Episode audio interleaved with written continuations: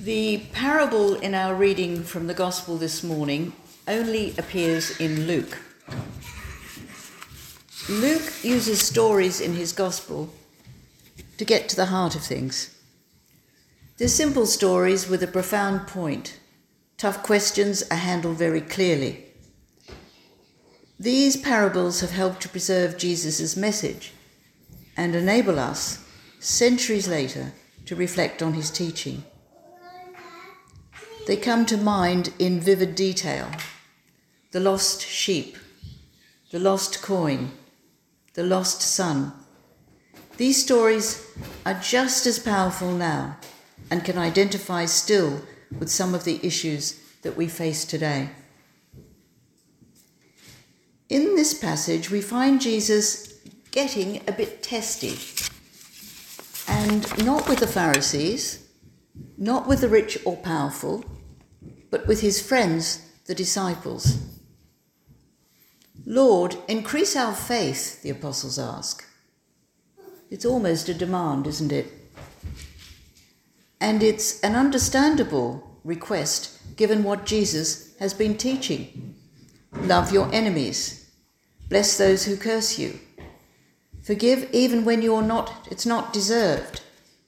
Give without expecting anything in return. Be ready to take up your cross. And earlier in the gospel in Luke, when one man is asked to follow him, he asks to go and bury his father first. And Jesus tells him to go and proclaim the kingdom instead. Another wants to say goodbye to his family. That's refused as well. Discipleship is urgent and must be put first.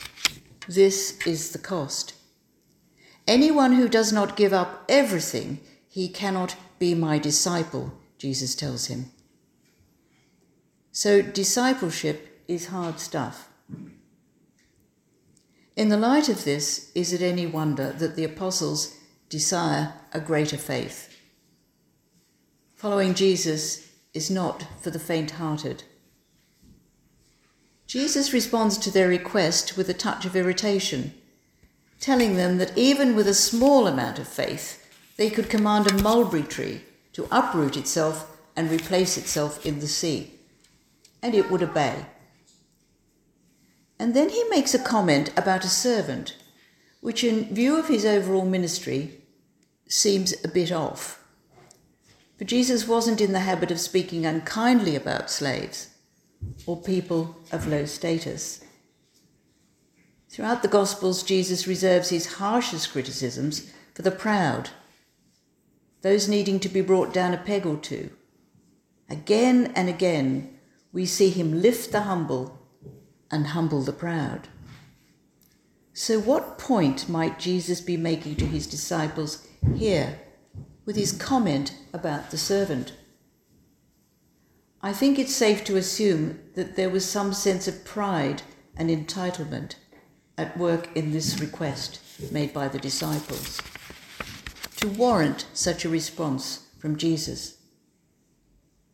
And what on, was the mulberry tree all about?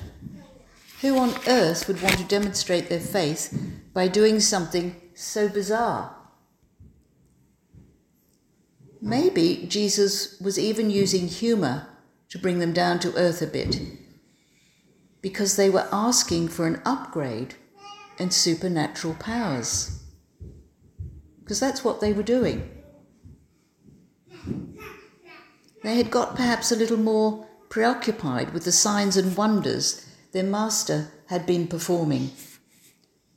At one point, they'd wanted to call fire down from heaven to destroy those that did not welcome Jesus. He didn't respond to that request either. But the signs and wonders performed by him in the Gospels always had a point. They were constructive, they healed, they liberated, they fed, blessed, restored, and comforted. And more specifically, these miracles were a signpost to the power of God and the mission of Jesus Christ here on earth to show the purpose of the kingdom he was bringing into being. Jesus is rather trying to show the apostles that in the daily acts of faithfulness and obedience, this will be how the kingdom will be grown. One carefully tended grain of mustard at a time, not another superloading of faith. It's a helpful as well as realistic contrast, this extraordinary idea of uprooting a mulberry tree with the work of a servant who tends sheep, works the land, plants seeds, and then makes supper. The meaning of this parable is quite clear. When somebody has done what God expects, he or she is being obedient to God. And we don't deserve thanks for this. It's our responsibility, even duty to God. We're doing what we should be doing, so there's no thanks, extra thanks. And it seems Jesus is telling the disciples that if they have enough faith to be faithful, that is enough. Get on with it, he's implying, and make it work. After all, faith is a gift. Do we have any business telling God we don't have enough when God always gives us enough to be faithful, to do His will? Enough to make it work. Maybe the mistake made by the apostles isn't the request for more faith, but in thinking they don't have enough, thinking that God's gift to them was insufficient that he's shortchanged them. Maybe it is in our human nature to think we don't have enough, that we never have enough, and that we always want more. The shocker here being that these guys were in the very presence of Jesus and still they wanted more. It may have well been something else.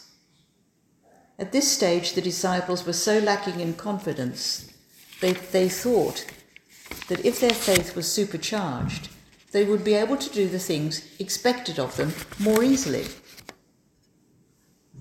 We're not unlike the disciples, are we? How often do we tell ourselves, if only I had more faith, I could do something impressive. I'd never struggle with doubt. I wouldn't be so apprehensive. I'd now be appreciated. I'd finally know I'm right. It would finally all make sense. Is there anyone here who hasn't struggled with these doubts? The thing is, we are wasting an awful lot of energy with these thoughts. We do when we fret. And in Psalm 37 this morning, we hear an awful lot about fretting. Sure, it's to do with evil and fretting because evil men and wicked men get away with it. But it's just the same thought that when we fret, something happens inside us. We burn sometimes, we're miserable, we get in a state because we're fretting. And it's taking up all that energy that we could be using on something else. And in the psalm, God tells us, don't fret.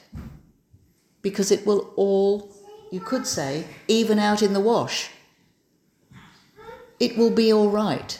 And you fretting is not going to make any difference. And we are not, any of us, in a competition trying to win a cup or a rosette for being the best Christian the one who has the most faith. What good would this be? How useful would it really be? I would think about as useful as uprooting a mulberry tree and planting it in the sea. Faith is always a risk, a gamble, and adventure. The line between faith and doubt, or should I say frontier, is our point of action. And I think, like in the old days, we're called to get in our wagons and go for it. We don't need certainty in an outcome to obey, to try to make something happen. just the willingness to risk being wrong.